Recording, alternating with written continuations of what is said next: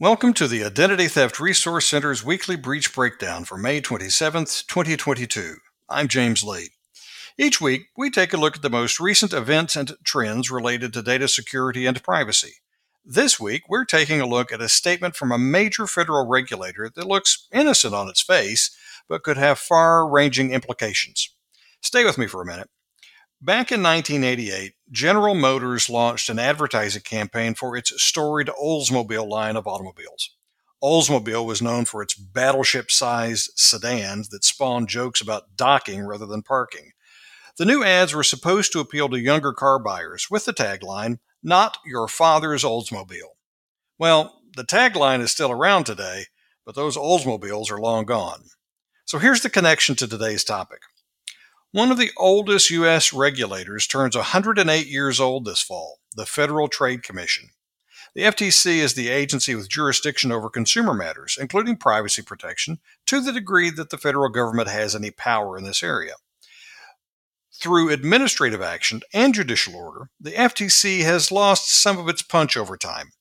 But an easy to overlook blog post on the FTC website may lead to all of us saying, This isn't your parents' FTC.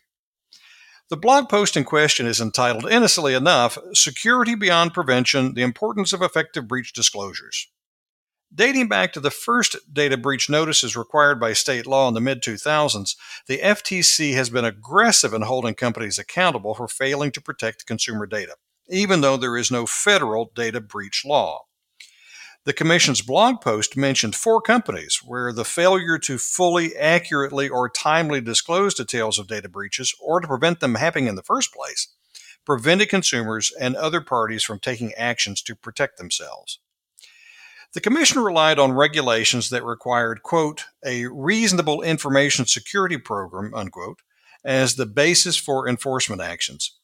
The U.S. Supreme Court, though, has recently weighed in on the Commission's powers, essentially saying the FTC has acted as if it has powers Congress has not given it. While that forced a pause in the Commission's actions for a while, a new chair is at the helm of the FTC today, backed by a full slate of commissioners, and they are ready to get down to business, as evidenced by the recent blog post about data breaches. Irrespective of the fact data breach notices are creatures of state law, and the U.S. Supreme Court's view that the FTC doesn't always have the power it thinks it does, there is one sentence in this blog that is a shot across the bow of companies that fail to disclose a breach. Quote, regardless of whether a breach notification law applies, a breached entity that fails to disclose information to help parties mitigate reasonably foreseeable harm may violate Section 5 of the FTC Act. Close quote. Doesn't sound like much, right?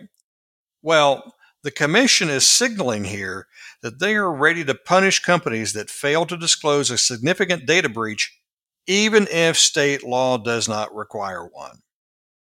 Definitely not your parents' FTC.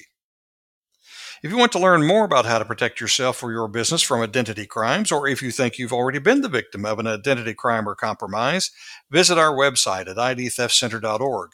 You can speak with an expert advisor on the phone, chat live on the web, or exchange emails during our normal business hours. Be sure to listen to the latest episode of our sister podcast, The Fraudian Slip. And on this Memorial Day weekend, please take a moment to remember the servicemen and women and their families who have given the ultimate sacrifice for our country and the cause of freedom around the world. We'll be back here next week with another episode of the Weekly Breach Breakdown. Until then, thanks for listening.